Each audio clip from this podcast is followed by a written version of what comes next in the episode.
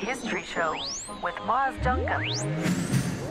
Good evening on this week's programme. In the 1860s in New York, we have women representing up to 86% of the prison population in New York. So they outnumber every other population combined. Bad Bridget, going behind the traditional emigrant success stories to tell the hidden tales of women that history tends to forget.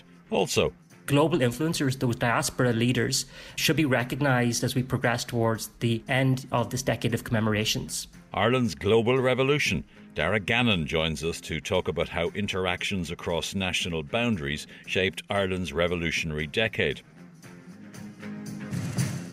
But we begin this evening in the domain of US presidential politics.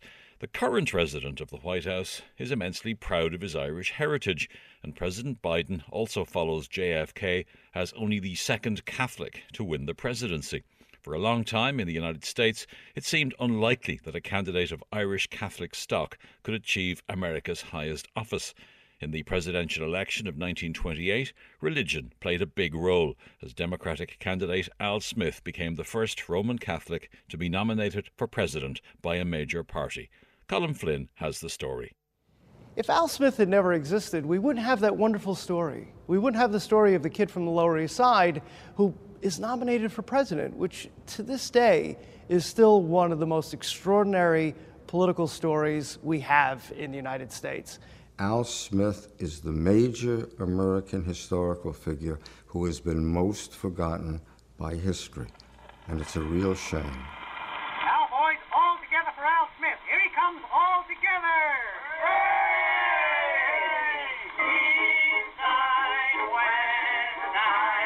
Alfred E. Smith was born in 1873 and grew up on the Lower East Side of New York in a very poor Irish American family. Here's author and journalist Robert Caro. Well, we know he had to leave school at the age of 13. Uh, his father had died some years before, and in those days, if a widow had to go to the government or go to charity, the first thing that happened was her children were taken away and put in an institution. Al Smith hears his mother say, I don't know what I'm going to do. I just don't know what I'm going to do. And he says, I'll take care of you he dropped out of school completely. He worked at the Fulton Fish Market from 5 in the morning till 5 o'clock in the afternoon, five days a week. Alfred Smith grew up in the Gilded Age while the Brooklyn Bridge was being constructed. He would later say that he and the Brooklyn Bridge grew up together. He came from a very Catholic family and neighborhood. Al Smith would have been a simple, sincere, genuine Catholic. That's Archbishop of New York, Cardinal Timothy Dolan. He loved his Catholic faith, he was proud of it, he took it seriously. The importance of loyalty to your friends, a sensitivity to those in need, just an inbred, innate value that the poor deserved a, uh, a helping hand. These are all Catholic values that would have been part of Al's life. His political career started early in life, and Al Smith aligned himself with the people that he knew best the working class immigrants.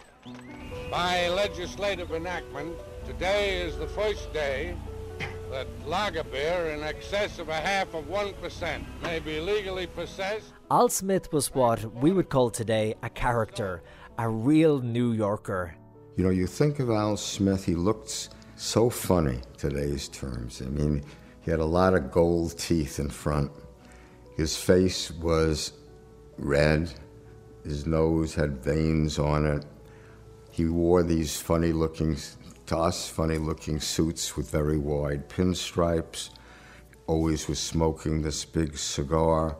Despite being a bit rough around the edges, he was popular and in 1918 was elected as governor of New York and went on to make tremendous changes to help the lives of the working class. Well, I think Al Smith uh, was different from a lot of the governors who came before or after. George Pataki is another former governor of New York. New York has this tradition of kind of aristocratic governors, the Harrimans and Roosevelts and Rockefellers and people like that. Al Smith came from the people. Came from the streets.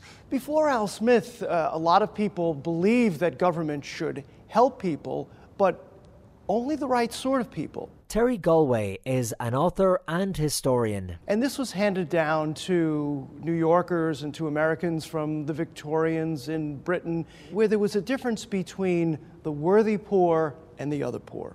And Smith blurred that difference. In fact, he smashed that difference. You were entitled to aid because we were a great society, we were a good society. His election as governor of New York was also historic, as it was the first time an Irish American Catholic was ever elected as governor of a state. He was breaking the mold of who an elected official should be. Author Robert Caro. His inauguration for the first term was one of the great moments in American history because it symbolizes how immigrants can become a part of American society. He was an Irish Catholic. He was the first Irish Catholic to be elected governor of any state in the Union. The inaugural parade in Albany was led by the 69th Regiment, New York's Fighting 69th, the Irish Regiment. Trainload after trainload of people from the Fourth Ward came up. All together for Al Smith. They were singing his song, East Side, West Side. When he went goes to Albany, the upstate Republicans try to make fun of his lack of education.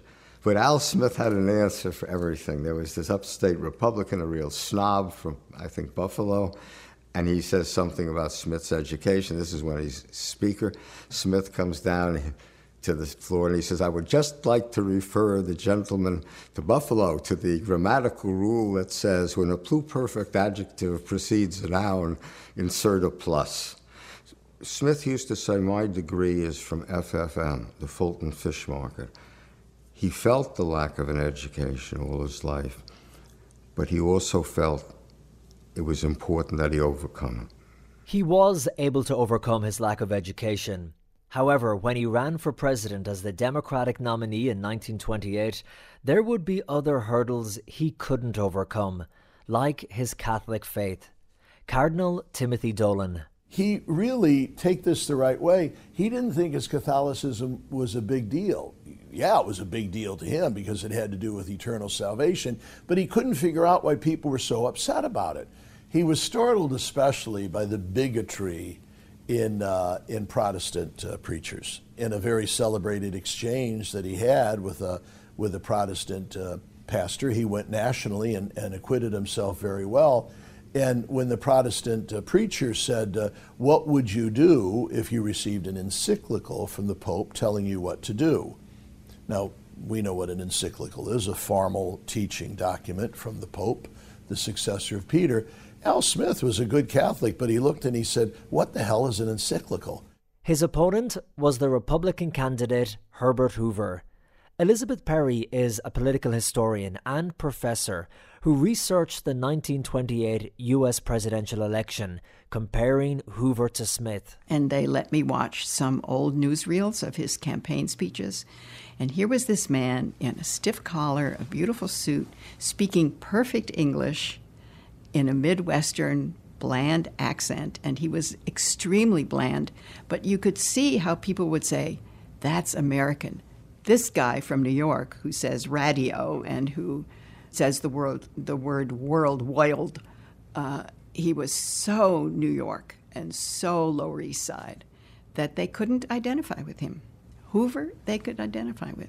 He was easy to caricature uh, because what? He was kind of a big city, heavily accented New Yorker with a cigar and a glass of whiskey and his derby, and he was easy to caricature as a corrupt, big city Irish Catholic politician.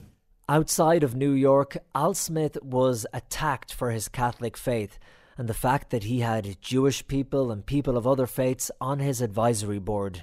It was an eye opening and a heartbreaking experience because he traveled you know, throughout the Midwest and the South. Uh, there's a famous episode in Oklahoma where, as his train uh, pulled into Oklahoma City. Uh, the Ku Klux Klan, which was very active in the 20s, uh, the Klan was burning crosses on the hills. You can't say whether it was more his Catholicism, his anti prohibition or wet stand, or his New York provincialism, which one was the biggest factor. But taken together, I think they spelled doom.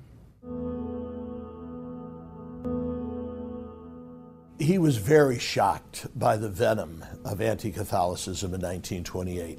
And a lot of the bigotry and standoffishness that he may have experienced in the state, especially from what we call the WASPs, more of the, of the white Anglo Saxon Protestant uh, aristocracy, would have also had to do with his Irishness. They just still looked at the Irish immigrant as sort of unwashed and drank too much and, and not dependable. Hoover went on to win the presidency and it really had a negative effect on Al Smith. It broke his heart, and I don't know if he ever recovered.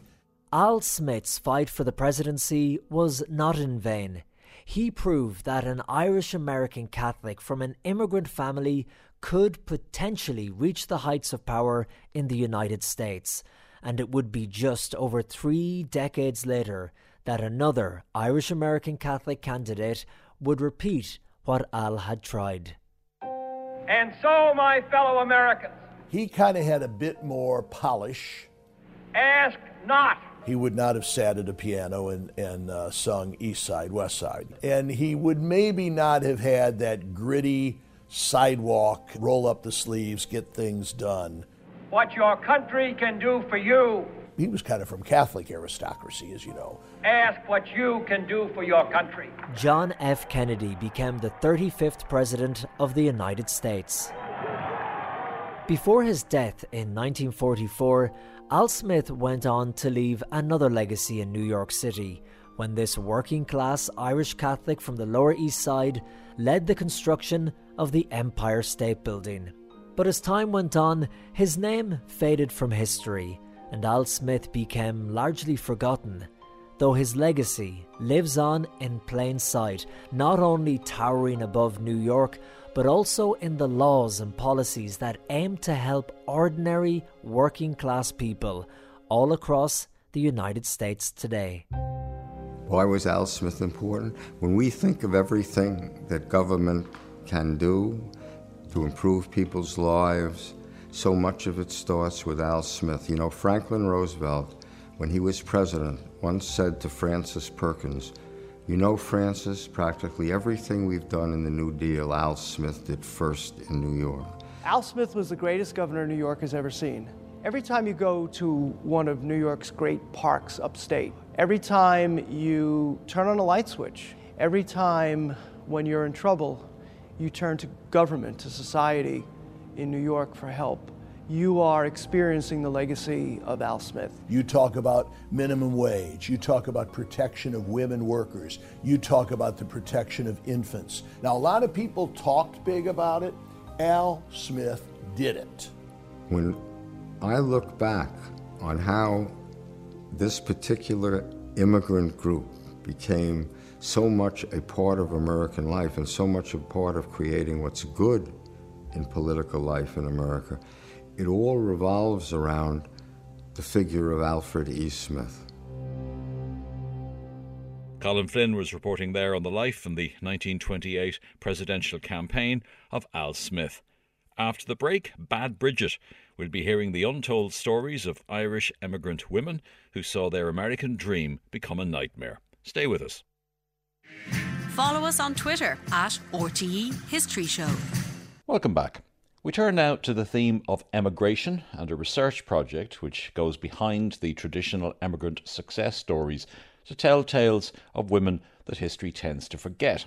Since 2015, Dr. Elaine Farrell of Queen's University Belfast and Dr. Leanne McCormick of Ulster University have been researching the stories of women who emigrated from Ireland to the United States and to Canada.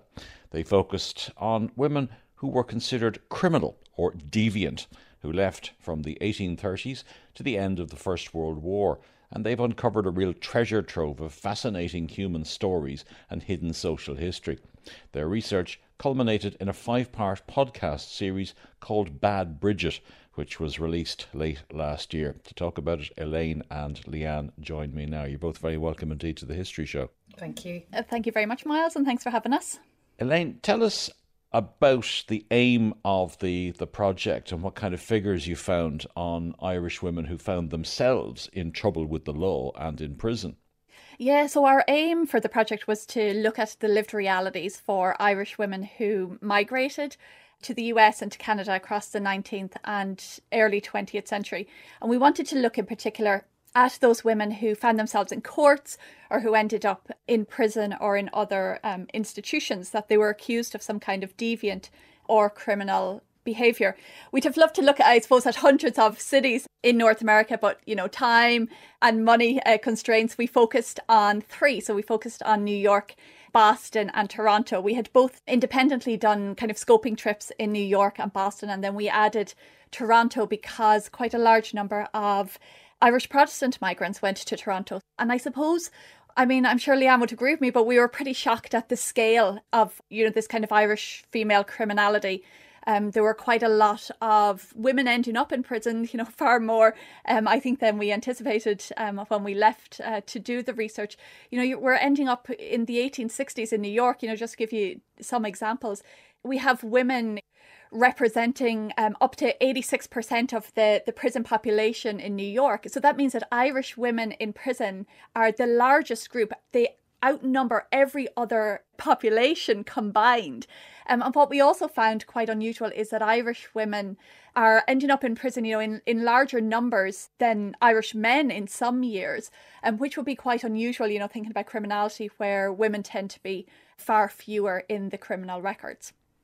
Leanne, I suppose we should also establish that Irish women emigrated to the USA in the 19th century in similar numbers to Irish men, and both were leaving obviously poverty stricken conditions in Ireland itself there are a, sort of a number of things that are quite uh, unusual and unique about Irish female migration in, in the 19th century. And one of those is the, the large numbers of women who are going, but also that so many Irish women travel on their own, which was very different in the European context of, of immigration, where most women travelled as part of a family group or as wives and, and mothers, really. So you're seeing often very young, we see 11, 12, and 13 year old girls travelling on their own sometimes with some maybe a, a, contact to go and see, sometimes not, and travelling on their own in these large numbers. And of course, economics and poverty are often the big drivers behind this emigration, and it is the possibility of making a new life. And for a number of these women, again, the pressure is about sending money home, that the expectation is that families may have saved for a long time to help a girl in the family to emigrate and that she'll be able to send money back home and hopefully that'll maybe help somebody else um, migrate as well. So the importance of chain migration and the importance as well of sending money back home and supporting families back in Ireland.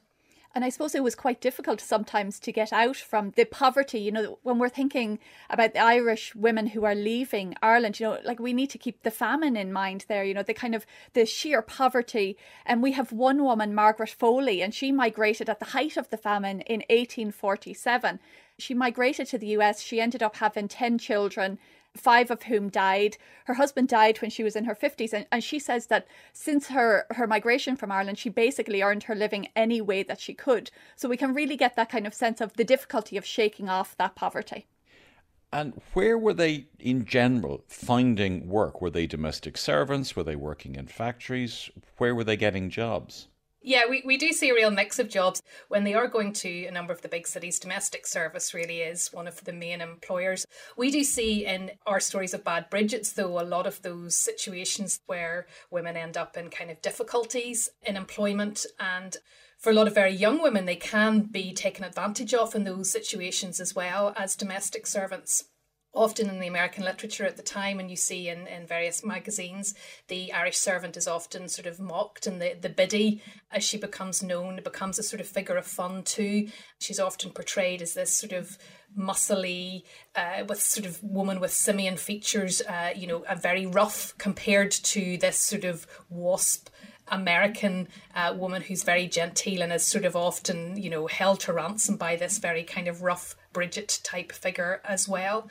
Um, but we see women working in areas where there are factories, they're working in a whole range of industries. For some women who are, for example, single mothers, getting jobs and keeping a job in domestic service, for example, would be very difficult. Um, so they are taking up any kind of work where they can. And Elaine, are they going with any sense of adventure? Are they buying into the American dream or are they going under no illusions whatever and just expecting that there will be literally more chance of surviving in America than there would be if they stayed in Ireland? Is it as basic as that? I'm sure, Myles, that like there is that kind of sense of adventure. I suppose immigration was so commonplace as well that it nearly was like a coming of age, you know, especially for those who might have migrated as teenagers or in their early 20s. And I suppose, especially if, you know, they're heading over to friends or they're heading over to siblings that they mightn't have seen for a while there's also that kind of sensory shock, you know, that they're very often leaving rural Ireland um, and they're arriving in these urban cities, you know, New York and Boston. And, and I suppose there's the kind of excitement and opportunities that that would bring as well. You know, we can see it in the records, this kind of the impact of this lack of surveillance, you know, that kind of lack of parental surveillance as well. You know, there's no neighbors kind of with the, the twitching curtains and reporting back to parents about behavior. So there has to be that kind of sense of freedom when the women are are heading over. I'm sure that many of them went with that idea that they were going to make something of themselves, you know, that they were going to go earn money, send the money back to Ireland, and perhaps then move home themselves with their money made. But for some, you know, I suppose that's that's kind of one of the key reasons why we want to do this project. You know, we want to show that that it wasn't always that success story, that there was a kind of a complexity to the Irish migration story. Leanne, you cover a whole range of crimes up to and including murder, but many seem to be related to alcohol, and you devote an episode of the podcast to the demon drink. Um, yeah, and I think this was something that we were quite shocked by. We did think that alcohol would feature quite heavily in a lot of these crimes, and I suppose there is that very strong association between the Irish and alcohol and drinking abroad. But we were um, really quite struck by the sheer numbers. Um, in most of our cities, generally through the period, we're looking at over 50% of crimes um, that women were being prosecuted for having some alcohol related issue. And actually, it's probably more than that you know if we were looking at the kind of the fine details of, of crime so you you have women being arrested for being drunk for being drunk and disorderly but a whole range of other public order crimes often had alcohol involved and a lot of the assault charges and things. You've got people who end up fighting or, or on assault charges where, where alcohol um, is involved in this as well. And I suppose there are probably, you know, a number of reasons behind why the numbers of Irish women involved with alcohol were so high. Um, one being really that alcohol was much cheaper in our North American cities than it was at home, so it was it was much more easy to access to get hold of. And we see women often coming into, for example, halfway houses after having spent some time in, in prison, um, discussing the reasons why they, they drank. And they're, they're very often saying things, you know, that it's about disappointment or despair or or loss and that alcohol was something that they turned to in, in those times and there, there has been work written that, that does talk about why it's often really discussing men drinking and, and going to the the bars and things for for male company but also about missing home and we see very similar things for women. We've got a couple of examples where women will say, "I didn't drink until I met so and so from home, and then then we went drinking, and I, I spent time with her." And it, you know, it's sort of while it is maybe blaming somebody else, but at the same time, I think there's probably a lot of truth in those stories where where people did feel alone and, and came together in those situations as well. So it does play a huge part in a lot of our crimes. And Leanne, I think also one of the things that comes across is that at least some of the women emigrated to America because they were pregnant. And you've got an episode, a podcast on the subject of unmarried mothers, and there are a number of heartbreaking stories. Just just focus on one of them. Tell us the story of Rosie Quinn, if you would. Yeah, I mean, Rosie Quinn's story is a, one of our really interesting stories, one of the stories which we know quite a bit about because of the fact that her her sentence actually she was pardoned um, in the end for sentence as well. Um, Rosie migrated when she was about 16 in, in 1900 and she goes to work in a hotel in New York, a big hotel, um, the Fifth Avenue uh, Hotel, which was a sort of luxury hotel. She is arrested at her work in December 1902 for suspected of having murdered her uh, three day old daughter. And when Rosie tells her story, um, it's one that is a common one um, in terms of lots of women at the time where she has found herself uh, pregnant. She's not married. She said that she went to the lying in hospital, she gave birth, and then she tried to find an institution to take her baby. She knocked on doors to see if anybody would help her. She couldn't get any help, and she says she was sort of in despair and she went to Central Park. She was standing beside the lake, and in her words, the baby slipped from her hands. Now, she then returned to work in the hotel, and there were various ways in which they were able to sort of identify that the, the link the baby back to her and she was arrested there and found guilty of, of second degree murder and sentenced to life in prison. But a lot of the people in the hotel the staff that she worked with basically seemed to have got a campaign together. They were it attracted a lot of attention in the press a lot was made of the fact that she was this seen as this sort of innocent Irish girl who had been wronged, she'd been taken advantage of, she'd by sort of this man, and we're you know, the sort of discussions of who the father of the baby might be.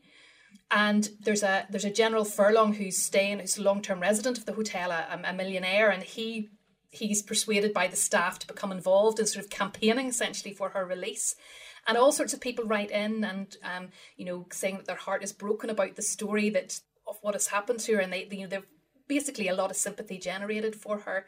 And after serving about a year and a half, her her sentence was she was pardoned. And as as far as we're aware, she seems to have come back to New York, but then probably gone west and and moved on somewhere else and started anew. And again, uh, very unlikely, really, I suppose, that she told of what had happened to her in in New York. And Elaine, there's also a story about a woman called Ellen from Galway. That's a, a story that that happens in Boston. I think she she becomes pregnant.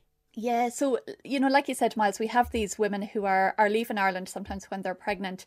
Um, you know, there is that sense of of stigma in Ireland. You know, giving birth to a child outside marriage could damage somebody's reputation, but also damage the reputation of their family. So we can see this sometimes then in the US when we have women who become pregnant. And Ellen, as you say, you know, she's from Galway, um, and she finds herself in this situation where she becomes pregnant and gives birth to a child, and, and she wants to return home to Ireland and she initially buys a passage ticket for herself and her son to go home, but then she later changes her mind and instead she travels alone and her baby is put up for adoption. And she says that she really thinks it would break her mother's heart if she returned home from the US um, with a child born outside marriage. So again, we can see the real kind of impact on women's lives, on, on the children's lives. You know, this kind of stigma really shaped her response in that case.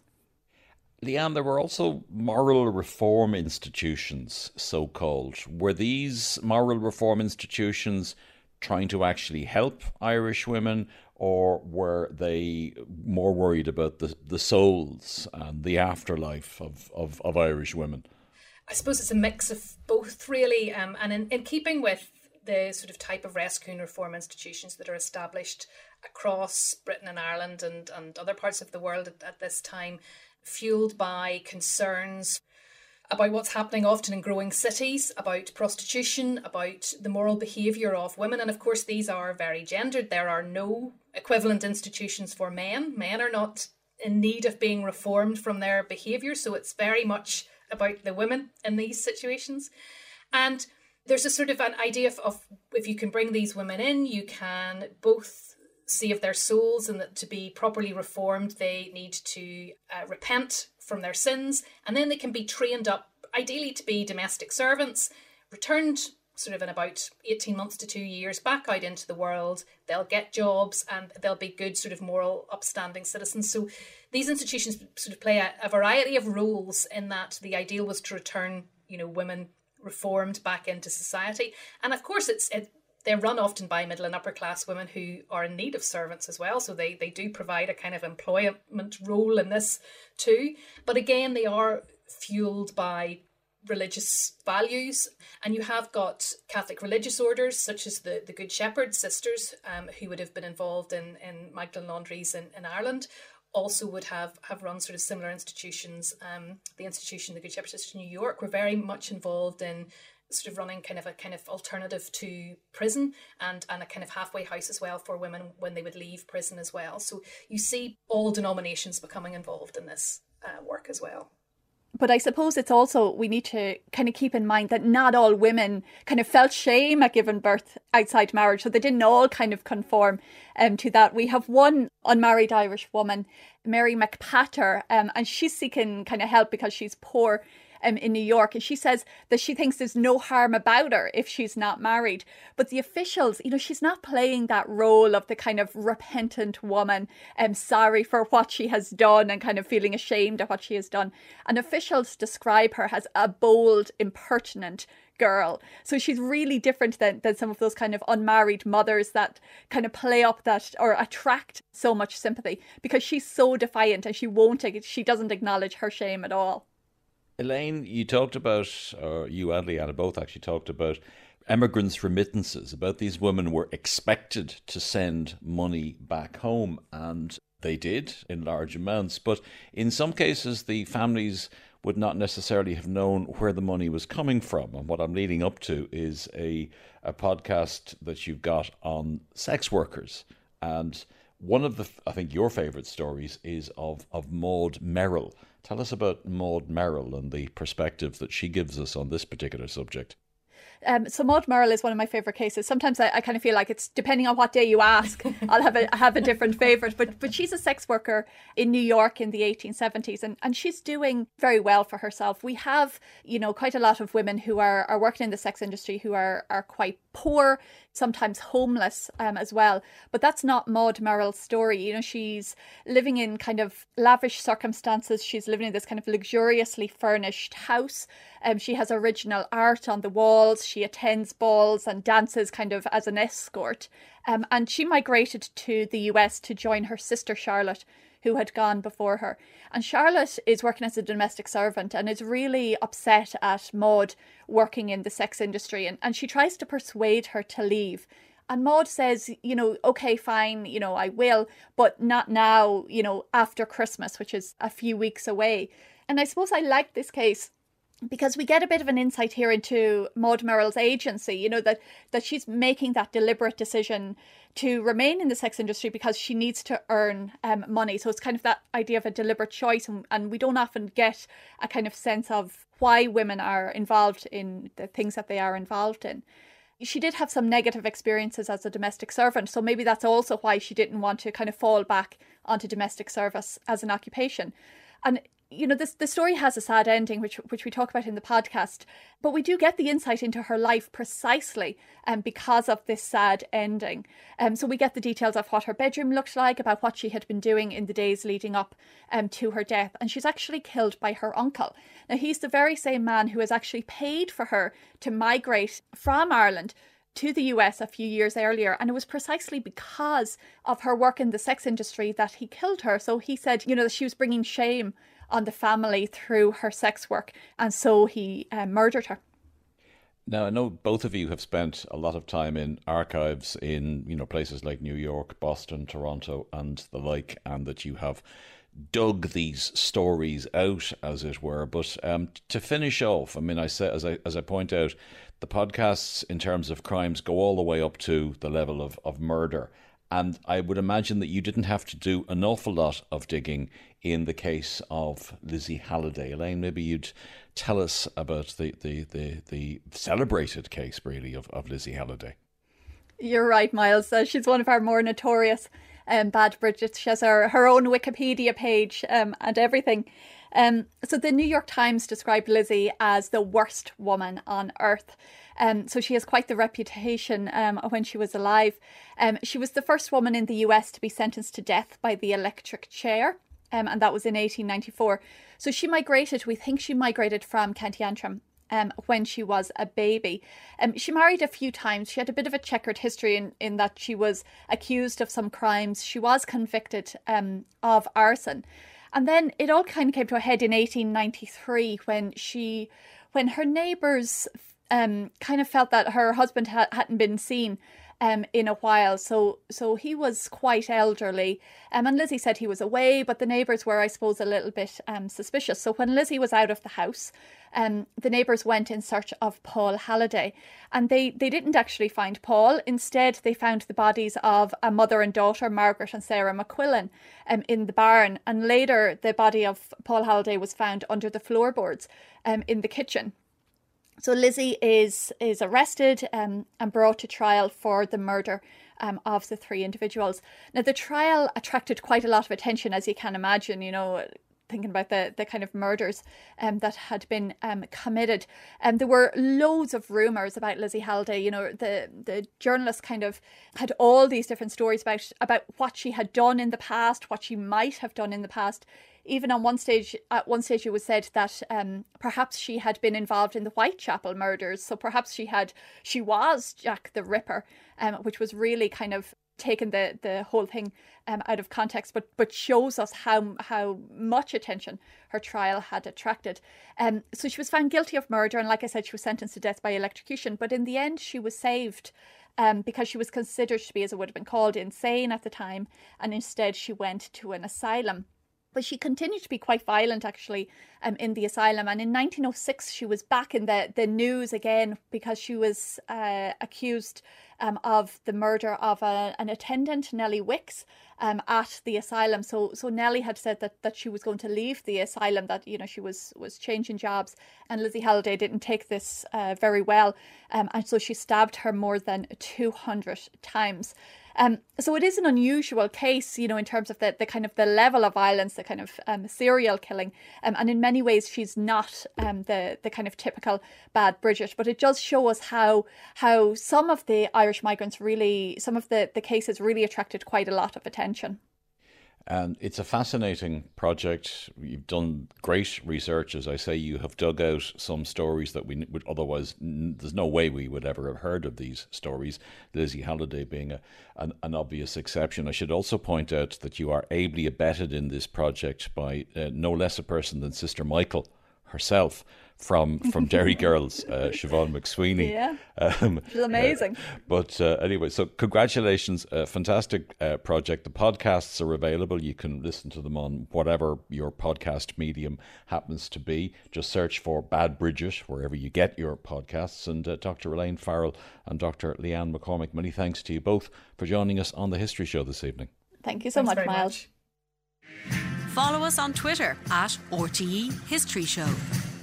Welcome back. Finally, tonight, we're looking back at Ireland's revolutionary decade from a global perspective. I'm joined by Dr. Darragh Gannon of Queen's University Belfast, who for many years now has been researching how interactions across national boundaries shaped Ireland's revolution.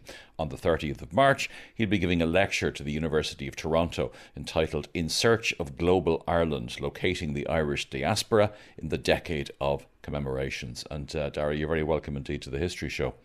One of the points that you'll be addressing in that lecture is De Valera's return to Ireland in December 1920 after his 18 month tour of the United States. Just how successful do you think that tour actually was? I think it's an important question to raise. Although De Valera returns in December of 1920 and the centenary of that is already passed, there is a sense of the Irish diaspora almost being a forgotten story in the Irish Revolution once De Valera returns. And it's important to recognise the achievements that he did complete while he was in the States. I think very often, the amount of money raised is cited as a major achievement and justifiably so. If we think about $65 million in today's money raised in the cause of the Irish Republic, it's quite unprecedented in Irish nationalist terms. But we also need to think about publicity. And when we think about Ireland during the War of Independence, Dáil Éireann suppressed in September of 1919, the Sinn Féin Press suppressed in September of 1919. De Valera's tour of the United States gave Dáil Éireann unprecedented access to the English speaking world. Not only his tours of major cities such as Boston, New York, and Los Angeles, but also I think in terms of contemporary media such as film and radio. Given that we're, we are in Oscar season, as they say, it's important to recognise that De Valera was actually considered a major celebrity at the time. There were offers of up to $50,000 to purchase the rights to make a major po- uh, motion picture film of his life. There was discussions of De Valera appearing in the film as an actor And uh, those were kind of ideas that were floated at the time. That gives a sense of how successful he was at creating this image of a, a respectable nationalist leader. And that again would have transcended the kind of suppression of Dáil Éireann at that time. Now, we tend to think of the War of Independence almost solely in terms of IRA activities, but, you know, historians are aware that there was a very sophisticated parallel government in place when it came to things like the courts, when it came to things like county councils. But also, one thing that even in that context gets completely or almost completely ignored is the fact that we had a nascent Department of Foreign Affairs, which was already sending a network of emissaries around the world. Talk to us a little bit about that global reach that the Dáil actually had 100 years ago. Very often we think of Ireland's global moment in terms of 1919, in terms of Wilsonianism, the Paris Peace Conference, and thereafter De Valera in the United States in 1920. You could argue that Ireland enjoyed a Western moment in 1919 and 1920. I think by 1921, through the Department of Foreign Affairs, there was very much a global moment experienced. Uh, one example of that is the translation of Éireann documents around the world. For example, the address to foreign parliaments around the world was translated into 15 languages, including uh, Chinese and Japanese. We also have the sending of emissaries around the world, not only into Europe, for example, Maureen Ivrain in Madrid, we have Nancy Wyse Power in Berlin. So women were very prominent internationally, where perhaps they weren't as visible or as um, notable in Dáil Éireann before that.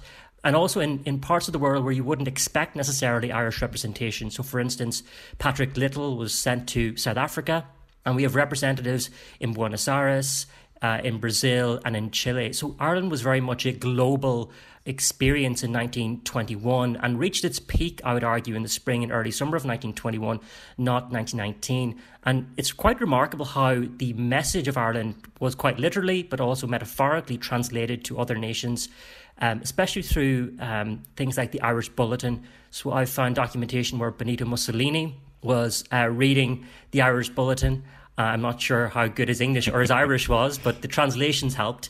Um, but also Saad Zaghloul, the Egyptian nationalist leader, in my research, I've come across documentation from the National Archives in Kew, in which they're very concerned that the French translations of the Irish Bulletin were being sent directly to Saad Zaghloul. So there's a very keen sense in the official mind of British statesmen that this was a global moment for Irish nationalism. Now, of course, Irish diplomatic efforts took many different forms, and one of those comes out in the the battle over Pope Benedict XV and efforts by the British Foreign Office to persuade the papacy to denounce the IRA. This was resisted very strongly by two Irish bishops, but Irish bishops who were located many thousands of miles away from Ireland. Very true. And I think it's really important as we kind of grow into this deepening war of independence in Ireland itself that we recognise what you've just outlined, that there was a parallel war ongoing, uh, a diplomatic war for that in Rome as well as elsewhere to save the respectability of the Irish Republic and to ensure that it was in a position to negotiate with the British state at some point in the future. And the example of Rome is very pertinent because certainly from the autumn of 1920, notably in the case of Terence MacSwiney's hunger strike, there is an ongoing battle in Rome to try and discredit the Irish Republican movement and the IRA in particular on the part of the British Foreign Office. And this is resisted uh, very strenuously by Irish nationalist leaders in Rome, not necessarily representatives of Dáil Éireann, but whom I have called global influencers, such as Archbishop Patrick Clune of Perth and Archbishop Daniel Mannix of Melbourne. And in those cases, they visited Benedict XV in January of, and March of 1921, respectively, and made really key interventions to try and stave off what was almost certainly what would have been a, a disastrous denunciation of the Republican cause by the then Pope. And crucially, in the case of Mannix in March of 1921, Benedict XV was so convinced by Mannix's argument that he asked him to essentially draft a statement on his behalf. And that was published then in May of 1921 in the British press, in which Benedict ostensibly claimed that the violence which was occurring in Ireland was uh, reprehensible, barbaric, and needed to end. So, this call for a truce in May of 1921 was carefully crafted by nationalist leaders in Rome, but also people who were living outside of Ireland. And I think those global influencers, those diaspora leaders, um, should be recognised as we progress towards the end of this decade of commemorations. Finally, you you had a series also of Irish race conventions. This is what they were called. Most of them, or a lot of them, seem to have taken place in the USA. But there was a very significant one, an Irish Race Congress, I think they called it, in in Paris in January of 1922. Why is that particularly important? I think this idea of the Irish race and the idea of the Irish Race Convention, those ideas were mobilised by Irish nationalists around the world to give a sense of diasporic unity, to give a sense of diasporic power, especially in the face of the British Empire. So we see Irish race conventions held in New York in 1916, in Philadelphia in 1919, in Melbourne in 1919, and Buenos Aires in 1921. And they all are kind of carefully constructed to speak to each other in terms of resolutions, organization, and so on. The Congress in 1921 is essentially the culmination of these global Irish efforts. Catherine Hughes is charged with organizing this event, and she's a remarkable figure in the revolutionary period for the fact that she was such a transnational person. Uh, she was born in New York, but she was raised in Ottawa in Canada. She staffed the Irish National Bureau in Washington, D.C. from 1918, informing major figures in Capitol Hill of the Irish nationalist cause, and was then um, supportive of De Valera on his southern tour in 1919 and 1920. And thereafter, she organised the Self Determination for Ireland League for Canada and Newfoundland, travelling coast to coast to organise that movement, and was charged by De Valera with travelling to Australia and New Zealand in 1921 to organise similar self determination leagues in those countries. So it's quite remarkable the distance, geographical, but also political and intellectual distance, which Catherine Hughes travelled. And she's very much emblematic of this sense of global Ireland at that time. And the event that she organises was remarkable in scope 100 delegates arriving in Paris in January of 1922 for the Irish Race Congress from as far away as Java. And uh, this is an attempt to again counterweight the impact of the British Empire on the Irish Revolution. And it was actually organised as far back as March 1921 with the idea that any potential negotiations would have the Irish diaspora's influence over them. And this is negated, of course, by the signing of the Anglo Irish Treaty on the 6th of December 1921. But I think it's really important as we go forward into this decade of commemorations to remember and to reevaluate the importance of Ireland's global diaspora to the Irish Revolution beyond 1919, beyond 1920, and through the Anglo Irish Treaty and beyond. Thank you very much indeed for sharing your research with us, Darragh. It's fascinating research indeed. It provides an important perspective on the revolutionary years and, and Ireland's global reach, as it were. And your lecture on the subject is taking place over Zoom on the 30th of March. It will be made available thereafter on the Ireland Canada University Foundation's website. That's icuf.ie. And uh, we'll put all of the details on our own website. That's all we've got time for on this evening's programme. Details Details of all our items, as well as podcasts, are available on our website, rte.ie forward slash history show. The History Show is a Pegasus production for RTE. For now, from me, Myles Dungan, and producer Lorcan Clancy, goodbye and thanks for listening.